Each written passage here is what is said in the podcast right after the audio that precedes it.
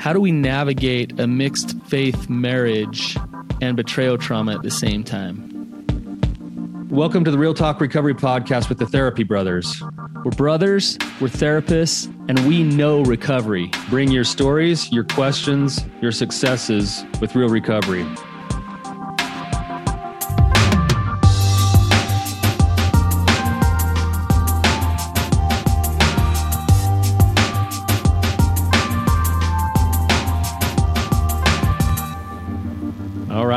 B, this is going to be a good one today, as usual. we always say that. yeah. So it will be a good one, though. Yeah, I think faith is a big topic, you know, especially when we're inside of a marriage. So this is going to be really good. Absolutely. Um, before we, we jump into it, though, uh, we've been talking about a women's conference coming up in March. The uh, countdown is officially on. It's on. Uh, yeah. And people are signing up. Um, so come join us. It's our Radiant Dawn conference. It's the end of March, March 24th, Southern Utah.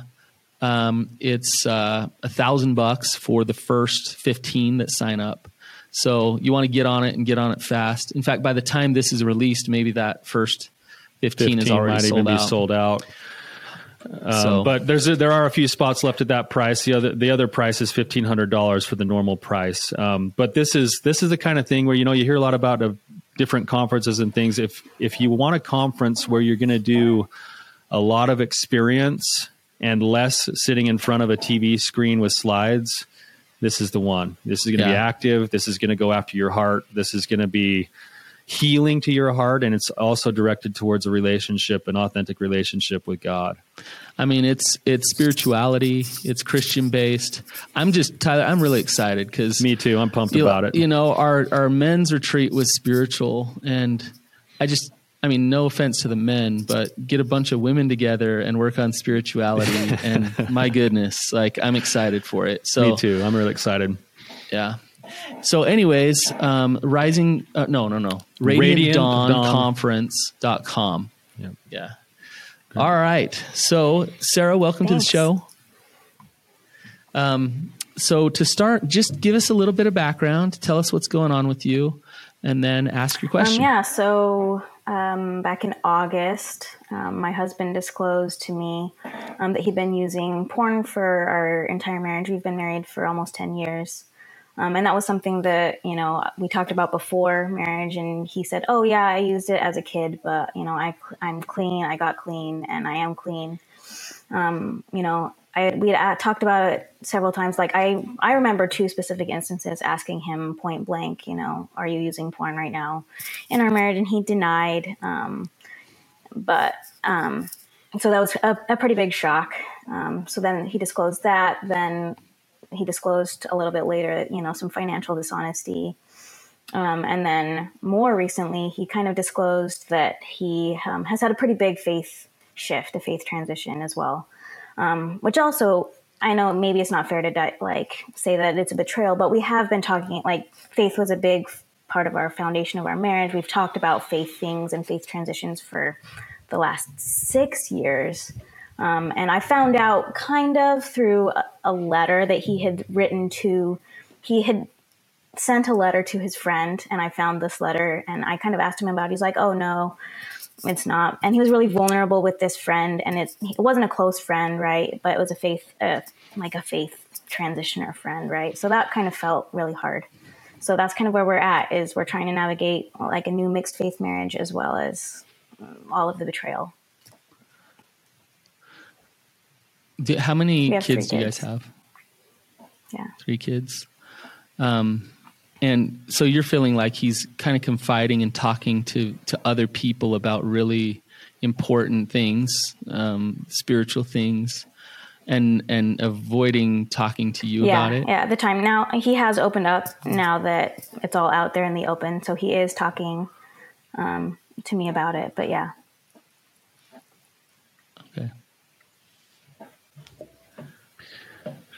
Okay, so so basically, if I'm hearing you right, things have kind of been this way, but when D Day happened, there's been this like cascade of other things that have all kind of like lumped themselves together. So you've got the betrayal trauma, you've got the confusion over like the difference between you know your own religion or spirituality and it's just kind of this like soup that you're swimming in and saying god how do i na- how do yeah, i navigate all of exactly. this yeah there's a lot there um if you don't mind me asking um i know i'm not supposed to ask this but about how old are you guys he's 31 he? and i'm 29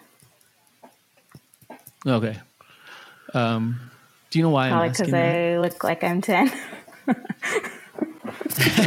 or because that's the typical profile, typical profile exactly. that you guys have when this all comes out. Well, it's yeah. I mean, D Day and coming out with the, the, addiction and things about ten years in, I'd say is is a is pretty common. Um, it's different for everybody, um, but faith transition um, stuff really starts to amp up um, in your 30s usually. And they look at it um, less as like faith crisis and almost more like a stage of development um, in terms of spirituality. So it's no wonder to me um, that this is starting to come up in your marriage some. And it, it's interesting to watch couples navigate it. Um, and now you throw that in, in with betrayal trauma, and there's a there's a crack in the foundation of the relationship because trust isn't really solid. And maybe it's better now than it was but it's not really solid. So it's hard to to navigate something like that that's so important and not have that safety and that trust underneath. Um, is that right sarah? Yeah so i think we we we do have some answers as to how to navigate it and some things that you guys really can do. So that's yeah. the good news. Um, yeah for sure so so sarah i have another question for you just so that i understand your husband is he in a different faith than you are or is he just in a different place in his spiritual journey um yeah just a different place in his spiritual journey Okay, so it's like, like basically this idea of call it a crisis of faith or something that's being navigated, but it's not like you're coming together from two different denominations and saying, "Hey, we need the kids to go to church at this place or this place, or this is how we're going to raise the kids." All of that stuff. Yeah, yeah. This is a, an unexpected. We came together. We are we're of the same faith tradition. We were have been on the same page as far as faith for a long time. Mm-hmm. So so was the expectation kind of like we're going to raise our family in this faith, like we're we're in this, this is what we're doing, and then all of a sudden things are changing. Yeah. Yeah. It's how really does that make you? Oh, go, go ahead. ahead. Go ahead, Brannon. I was just going to ask Sarah how that makes you feel. Like, the, I, I know betrayal trauma. I know the feelings there. Are there any different feelings with the faith stuff that that come up for you? Um, I mean, yeah, it, they're they're similar. Um, I would say this is harder, more so, honestly, to, to navigate. Um, but yeah, I mean, a lot of the like, yeah, frustration. Like I, you know, I, I've done a lot of research. I have a lot of friends that have gone through, you know, faith shifts, right? So like, you know, I understand like stages of faith and like I understand, yeah. you know, adult development. You know, I've read a lot of books you know, listen to a lot of podcasts and a lot of studying. But yeah, it's just, it's hard. It's hard to navigate when it's your husband. Yeah. Is it fear? Is it sadness? Is it uh, maybe a cocktail of those things coming yeah. up? Yeah, probably some betrayal as well, right? Like you had certain expectations and you, you thought you were sold a bill of goods and you're getting something very different, right? Yeah, well, and, and that that's part of it too. Is like he says that he hasn't really believed um, in any traditional sense of like really believe. Like he, you know, he says, "Well, I believe in a higher power," which is you know, but he says that he hasn't believed the way that we have traditionally believed for the last two years, which also kind of feels like a betrayal because he's been acting like he has. Mm-hmm. Right. Putting on that front, it's like, I think we see this a lot. Brannon and I both see this as, you know, as faith going people, they tend to have to go through their own journeys of really coming to the conclusion of what they actually believe and agree with. And, and sometimes you've been raised in such a way that you just go through the motions for so long that it really does feel like a betrayal. Um, when in reality, I mean, this sounds weird, but in reality, like having him be honest with you now about this faith stuff is probably a, a step in the right direction compared to where it would have been if he would have stayed just going through the motions. Yeah, absolutely. I agree with that. That's a hard thing. Like you, so Sarah, you'd rather have him be honest um, than compliant. Yeah. Right. Mm-hmm. Yet his honesty brings up it these hurts. feelings and this pain. Right. Um, and th- there's real opportunity here. The same thing happens with betrayal, trauma, and sex addiction there's real opportunity to galvanize you guys and to strengthen your relationship because of these things. Um, or this could destroy your relationship. Um, and, and, it's going to push it to either go one direction or another. And, but it, it depends on something. And there, there, like if you want it to get good because of these challenges, it's there's a critical piece that it depends upon, and what that is is is trust. Is is like if if if you're showing up authentic and with integrity in the relationship, he's showing up authentic and honest even when it's hard, then then you'll build trust over time and you can navigate who you are as individuals and be connected enough as a couple and it can really create a relationship that that is awesome for figuring life out right? But if that trust isn't there then what happens? Yeah i mean the relationship disintegrates. We don't trust each other. We're not i don't have the faith that he's you know being authentic. It's fear. It's it's yeah so, so Brannon, I got a question because this is like a this is like a double whammy. Then with what you're just saying is is that this is an opportunity to join if there's trust, but then you add in the betrayal trauma piece of it, which just totally erodes trust. Yes. So, so how where do you start, and how do you like how do you try to tackle this stuff? Well, I, I, you know, the the word D Day is interesting because what happened on D Day, like things were blown to smithereens, right? It, and and so that that's actually the the start to rebuilding the trust process. D Day is when things are blown to smithereens, right? Um, and so, yeah, betrayal destroys trust. I'm not. That's that's true. Um, but there's work to do afterwards. If if you're staying married and you're in a relationship still, and you both want to be in that relationship, then you can you can do this work that actually builds trust far beyond how the trust was even before the the thing about it, about it is the D, the betrayal didn't happen on D Day. Um. The pain came on D Day, but the betrayal, all of the betrayal trauma stuff was already happening. Um, what am I saying? Um, what what I'm saying is, you can absolutely take that horrible, painful thing, whether it's faith crisis, whether it's betrayal trauma, and work together and do the right kind of work to feel very connected and safe and um, just just happy in your relationship. That that's an opportunity. That that's possible. Tyler, is that true? Well, I, we wouldn't be doing this work if we didn't both see and know and believe that it was true.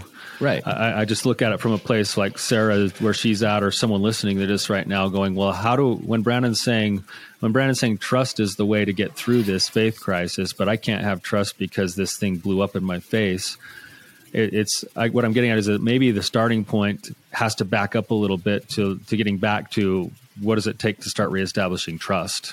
Yes. Yes, you know. absolutely, and and that's right. really what I'm saying too. Is like, okay, faith. Cri- if you're dealing with a big thing like a faith crisis right now, Sarah, and that trust isn't established, it's really kind of wobbly a little bit. Then that faith crisis is going to turn into drama it's going to turn into fear cycles, resentments, assumptions, like all of those things that really hurt a relationship. Um, and so, Tyler, I totally agree with you. Is the backup here is to not fix the the issue with the faith crisis. The backup here is to make sure that Sarah, you and your husband um, are are individuals for, first and foremost who can show up authentic and honest and empathetic with each other um, to make sure that you have the strength to do that. Does that make yeah. sense? Yeah. So, Sarah, how, uh, I guess, just since all of this is sort of broken loose for you, how open are you guys with your communication right now? I mean, I feel that we're really open. I, am hoping that he's being open with me. It, it mm-hmm. feels pretty open. We, we, are talking a lot, talking very often. Mm-hmm. Do, you, do you get the sense that he's trying to show up doing some of the principal things that we would coach in recovery, like being transparent and being committed to whatever changes he's trying to make? And is, is there a, is there a feeling or an essence that that's actually happening? Yeah, I think so. Okay, so so if that's happening, then what Brannon was saying applies here, where it's like, okay, it's probably my, it's probably small and not where you want it to be, but there is enough room to at least have some of the discussions that would go along with this idea of faith. Well, and the, and the thing about it is, is is like uh, seeing you nod your head, Sarah. Like, yes, yes, he's doing. It sounds like he's he's showing up as a different man than he was when he was hiding a bunch of things, right? Yeah. Um, but trust isn't like oh good now he's a trust now he's a guy with integrity you got trust. It's a it's this process right? right. And so now you're in the you're in the middle of this process where you're kind of like i hope that he's a trustworthy dude. Like i hope that. And now you take the faith stuff and this is this is where like it's really cool because you can take something like faith something very deep and hard and you can test trust out a little bit with this thing um, and and so the the story about writing the letter to the friend is an interesting one. And I'm curious, what was his uh, explanation to you about why he did that that way? It was for me, and he's like, I just I wanted his feedback on basically how to make it better or more convincing or whatever. I see. So, but he, but your betrayal in that felt like you're saying things to him that I've never known Mm-hmm. Right. Yeah, and I mean, he, like this was a guy he was roommates with for like a semester, and he, you know, he talked about his porn and stuff in there, which is I, I don't I don't care, um, but yeah, just very vulnerable with a person that I felt like he didn't have a super close relationship with, but because they, you know, both share the same faith crisis or whatever, that made him feel like he could be more vulnerable with him than he could be with me. Right. So the the breakdown in trust was was you're opening up and showing somebody else who you are and you're you're deceiving me because you're not showing me who you really are. Is that Yeah. Mm-hmm. And I felt like he wasn't super honest about the letter. I found it in his I found it on the computer and I asked him about it. He's like, "Oh," and so he would say that he wasn't dishonest. He's like, well, the letter really wasn't ready. It wasn't really ready for you yet, but like okay. it was a finished letter at that point. Maybe it wasn't how he wanted to send it to me, but. So that might be true, Sarah. It, might be like, hey, I'm trying to to work through this so then I can go to Sarah and really have this conversation.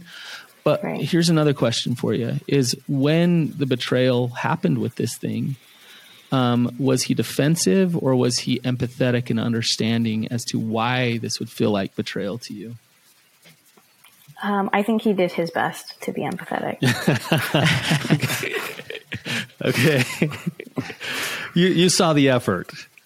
Yeah, I think you know. I think there was. You know what she just there, said, Tyler? She just said, "I I didn't feel empathy. I didn't feel empathy, um, but I saw him try." Yeah. Yeah. Yeah. Okay. which which I think is probably what what she was also saying was if she's she's reading between the lines on our answer, she's like the answer was he was trying. Yeah. Yeah. yeah. Okay. Hey Tyler, we get the question all the time, how do I get into your groups and how do I get the therapy that I need? We frequently have groups starting in an online fashion so you can get help wherever you are in the world. You can find a group that will help you with the things that we talk about. Brannon, how do they find you? Liftforrecovery.com. You can get into my Lift group. It's a full comprehensive group program, both for betrayal trauma and sex addiction. And it's awesome. So I'd love to have you there. What about you, Tyler? We run what's called a Foundations of Recovery group, which is for both betrayal trauma and addiction as well, all online. And it covers the basics of recovery, shame resiliency, mindfulness, a toolbox, helping to cope with healing, and also different kinds of communication. And you can find that at lovestrong.com. So, there's options. There's no excuse now. If you are ready to work recovery, you can come work with me or you can come work with Tyler and you'll get the help you need at either one of our programs. So come and join us at lovestrong.com or or liftforrecovery.com.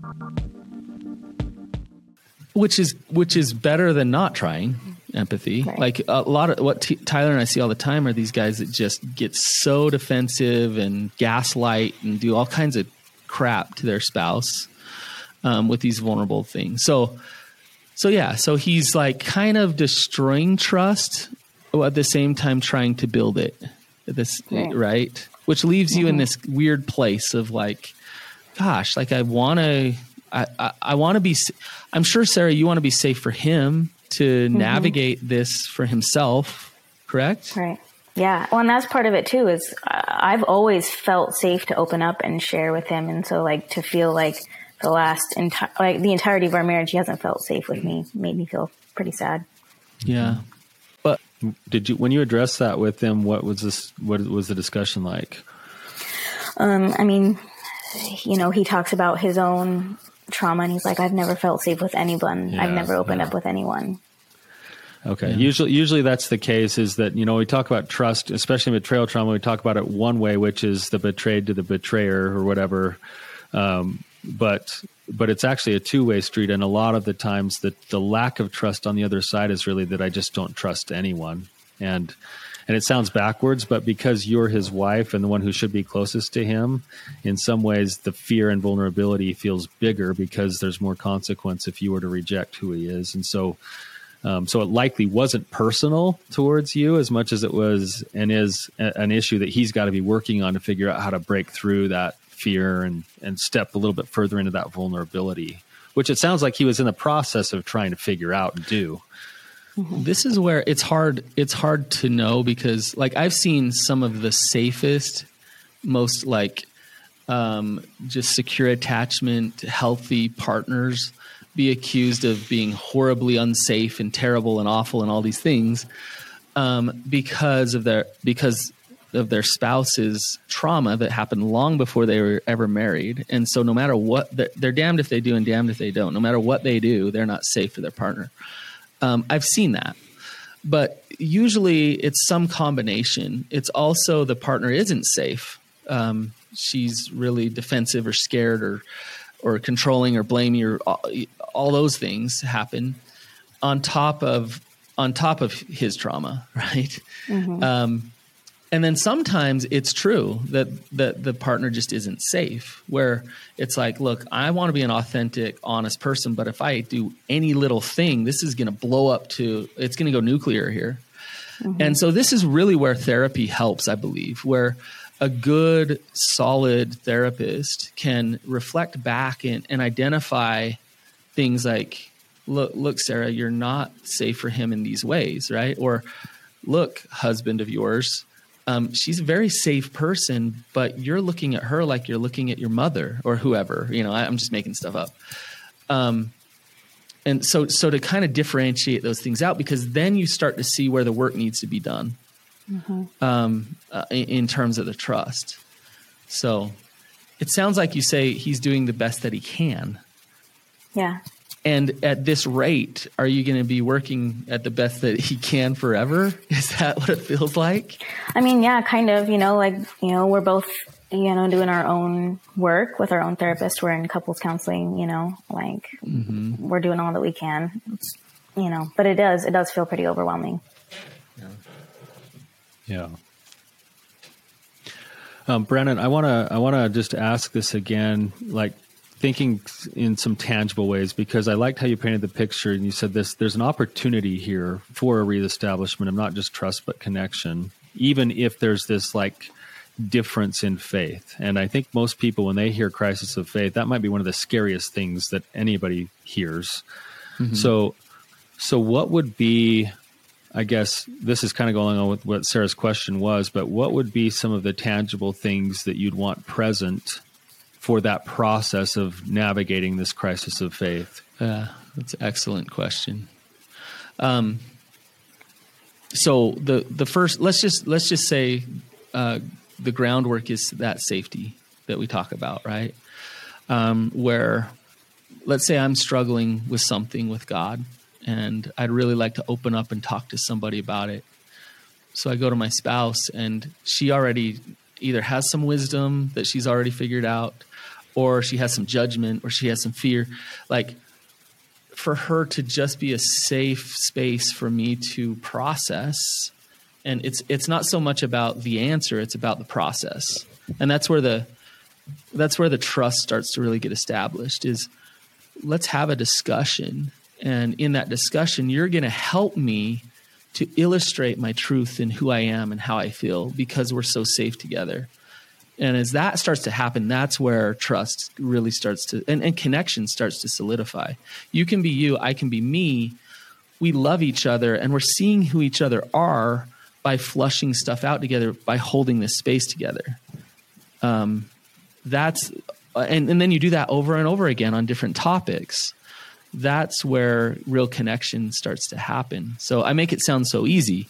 There's a bunch of things underneath that that are undermining um, that process from happening in a lot of relationships. One of the things that I'm hearing you say, Brannon, I'm going to narrow it down to a single word is is the ability to be curious yes. with with your partner, which is really hard when there's that we have such strong emotions tied to our own you know spiritual beliefs that it's hard anytime those feelings get shaken or threatened. But but there's when there's space to be curious meaning we can explore things together and have room to talk where there's not going to be necessarily judgment. There is something in that that provides a ton of safety. You know, um, I'd, I'd, maybe pull out a couple others here. I'm going to, you know, we always share our own personal stuff here, but um, there was a time in my own faith journey where I would consider myself have gone, you know, very, very non-active in my own like church and denomination, and it was kind of like radiating through our whole family, and and it was definitely a problem. And um, and I was just wrestling with this stuff. And I remember going and having several conversations with my wife as we went through this process, where she kind of broke it down and said, "Well, instead of focusing on what you don't believe, what do you still believe?" You know. And then I started answering the questions of what I still believed in, and then she was willing to be a part of it and say, well, let's, why don't we read certain books on those topics? And why don't we, let's step away from even the text of our own religion, but let's focus on the things that you do believe. And so we ended up reading a lot of other texts based off of my beliefs about God and then about Christ and about lots of other things. And, and my wife was there along the way, sort of reading those things with me and having discussions with those things with me. And, um, and it was really it was really nice to know that I had a partner who was willing to go the journey. You know, I don't know where it would have ended. You know, we've I've I've since kind of come all the way around personally to where I'm like fully active in my own church and faith again. But I feel like I've got a different relationship with God where I want to go. I have conviction. I have belief that I otherwise didn't have before. Um, and that's worked out for us. Maybe I would have gone a different direction and maybe it would have ended differently, but the journey would have been worth taking, having had that like curious support through the process. Does that make sense? Yeah. Um, oh, I was just going to say, I know that that was not an easy process for my wife. Mm-hmm. You know, like there were multiple times when I could see that her anxiety was raised, that she had worries about things. And, and to be honest with you, I think as a couple in a relationship, if, if we're in it for the long haul, I fully anticipate being that for her when she cycles through whatever she's going to struggle with because I believe that we have an ongoing wrestle with our with God. It's it's not a get to a certain place and stay. It's an ongoing wrestle that that all of us have and it's nice to have someone to do that journey with. Yeah. But that, that's Sarah, you're saying that you're in a different place than he is spiritually. And that ongoing journey with God that you're talking about, Tyler, um, it it happens on an individual level, and but we we've I mean we are fed. Look, we're one in Christ. We're one body. We're connected. We're um, we you're the half that makes me whole like spiritually that's that's how our full measure of you know and so i think a lot of times people interpret that as we need to think the same um, and, and and i don't believe that um, I actually think you become one with Christ and with God by having the courage and the faith enough to explore together. Um, and and show up with your individual insights and, and thoughts. And uh, what do you think about that, Sarah? Yeah, for sure. I think that's part of the pain is I feel like he's been taking that journey alone mm, and been having a because I feel like, you know, I absolutely agree. I've been growing in my faith and I you know, I thought we were having these, you know, deep discussions and exploring things together and um, he was just faking. I don't yeah. Yeah. Um yeah, that hurts. That's painful. Um I, I want to, uh, coming back to your question, Tyler, tangible things, and, and for you, Sarah, um, spirituality has some real parallels to sexuality. So, um, where uh, you're so connected as a couple, yet you're individuals at the same time. So, um, you know, like if if uh, my spouse came to me and said, "Hey, spiritually, I think this about God, and it's totally bizarre and different than what I think." And it's what, like, huh? That's not where I'm at. Sexually, if if my spouse came to me and said, "Hey, I want to do this thing," and it's totally bizarre and like what, like, it could trigger all kinds of things inside of me, right? Um, if I, and this, this is my point that I'm trying to make, if I am interdependent with her and I stand on my own two feet and I have my own boundaries, um, my own good, healthy boundaries and confidence in knowing who I am, then she can say something that seems bizarre to me. And in that moment of bizarreness or whatever, um, I don't have to jump to defensiveness or fear and control. Um, I can actually step into curiosity with her in that moment. oh, tell me more. Why do you feel that way? Why does it look that way to you? You know, you're saying the sky is pink. I believe the sky is blue, but help me understand the sky is pink to you through your eyes. Who are you? Why? Now, I'm not going to get to a point where I have to say now the sky is pink because you do. I can still believe the sky is blue. And so, in that interdependent place, so boundaries are very important, is what I'm saying. Their boundaries are like my favorite thing um, your boundaries individually, Sarah, uh, and being disconnected enough from Him are important for you to be able to be safe for Him. He lacks boundaries with you, and why? Why can I say that? How do I know that? Because um, he hasn't he hasn't been fully transparent yeah so he's he's so scared of your response and your your actions and i you know i gotta like so he's overly a, connected to you and attached to you for his self-worth and knowing who he is. Um, so therefore it's hard to be open and honest and connected in your relationship. Mm-hmm. and and so his individual work is important to solidify that so that then you can take these topics and build trust and connection with them So what what would appropriate boundaries look like? Um, let's so, uh, let me go ahead, Brannon. Go ahead, please, Tyler. Okay, so so you you probably already got some going on. So what Brannon's getting at is number one, the first place you're going to start with your boundaries is is looking at your own your own kind of core beliefs, your own convictions, you're not necessarily going to give up on those in order to keep the peace.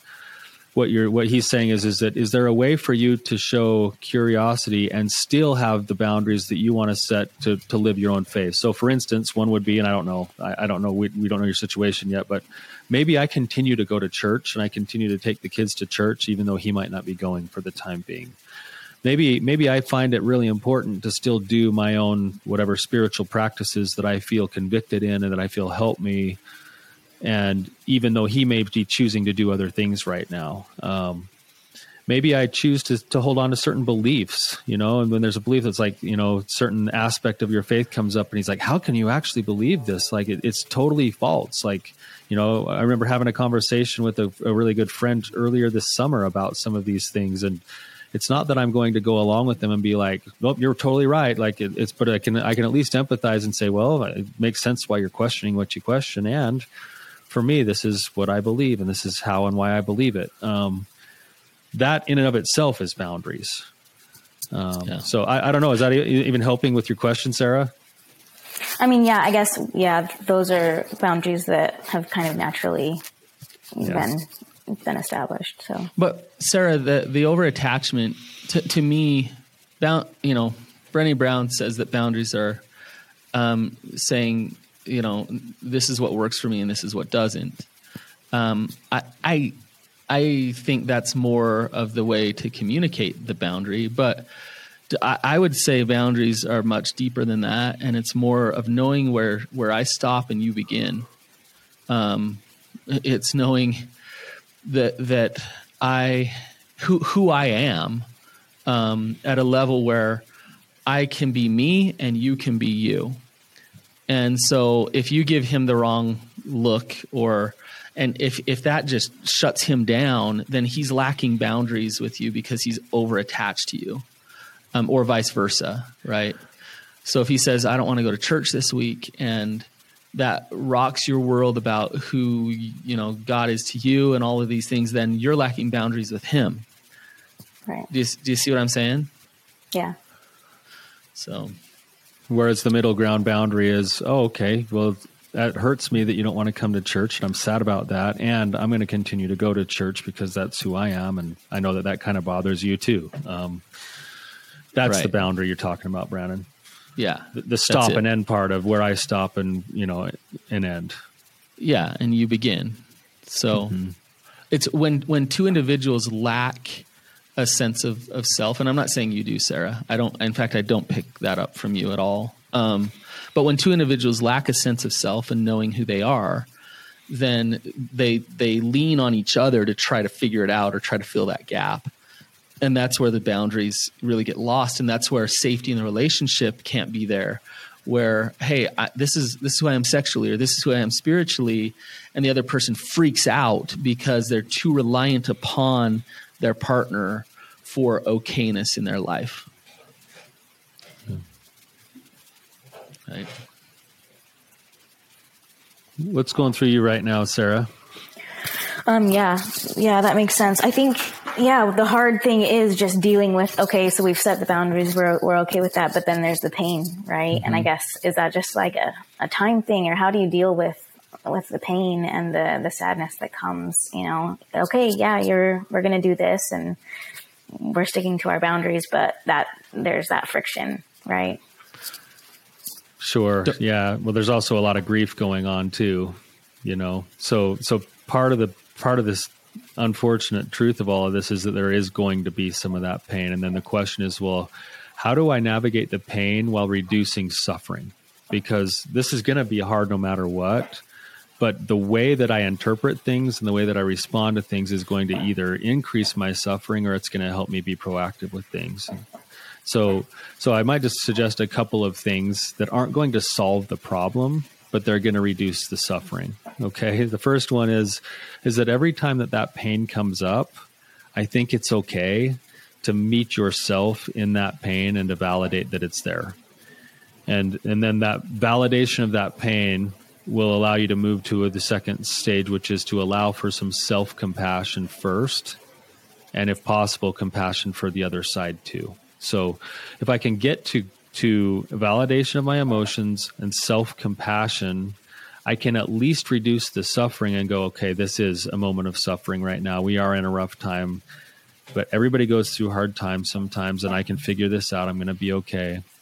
That's going to encourage you to then move to another step, which is that in the midst of that pain, there's a whole bunch of different tools and skills that you're probably learning in therapy and that you're probably learning in your own recovery. I'd go back to the well on some of those things, some of those crisis survival skills, things like really healthy support from other people, self care, lots of self soothing, lots of like bringing your own you know, physical responses down through that self soothing. And even some grounding techniques, and then maybe once in a while, if it's really big, some healthy distraction. Although you don't want to do that too often. Um, it's okay to do all of those things to sort of help ride through this sort of inevitable part of the process that you're in. He can, Sarah, he can be a huge asset to you to navigate that pain, or he can be a huge liability. And I would just say, do not process this pain with him without the principles of trust intact in your relationship. So you're you're grieving. Um, you're grieving. You know the the betrayal is one thing, and so you're trying to come to some terms and acceptance of of that. And now you're grieving with with the faith um, transition, and and so you don't have to do it with him uh, it's better if you can and it will galvanize you it'll make it'll make your relationship better and that's what you would want i would guess yeah. but make sure those principles of trust are in place make sure that he's committed to um, honesty despite the consequences of it that he can be honest with you not just compliant um, mm-hmm. that he's committed to you know he say he's learning how to empathize that he's committed to continuing to learn how to empathize and to get better and better at being curious with you. Um, and and then that he's consistent in doing those things over time, and he's he's showing you that yes, I have this integrity intact, so that I can be this safe space for you to process your pain and your grief, while hopefully you can be a safe space for me to to process with you what I'm thinking and what I'm going through. Um, now, if you have this grief and he and he shows up as a man who doesn't want to live those principles of trust, you still can navigate and process that grief. It's it's it's hard.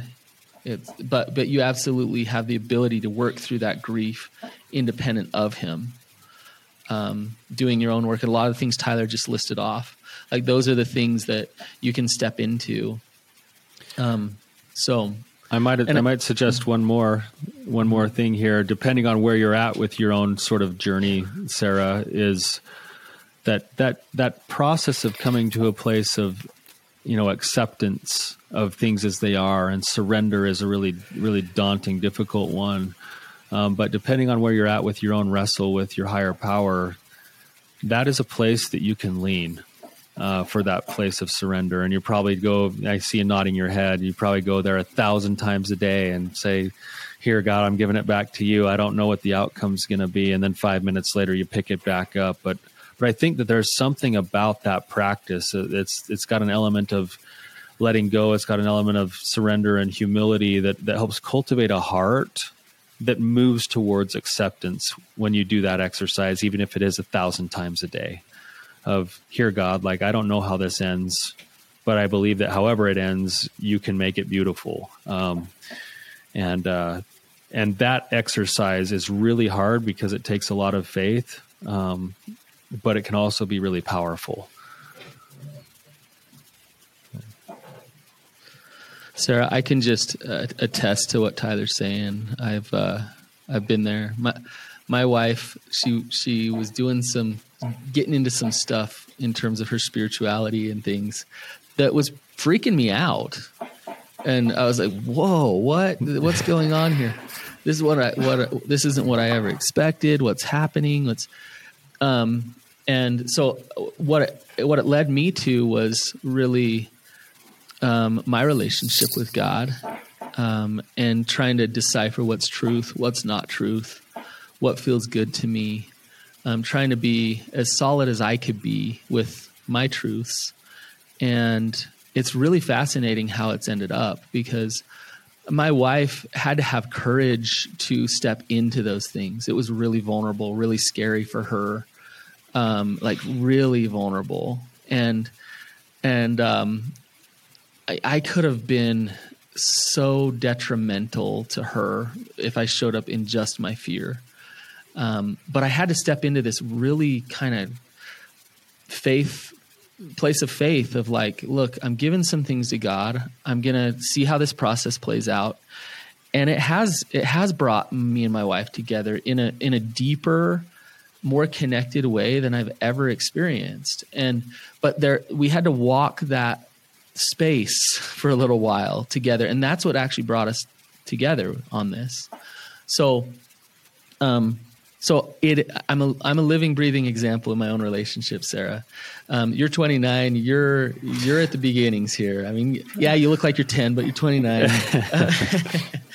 um, I'm I'm excited for you guys I'm excited for you.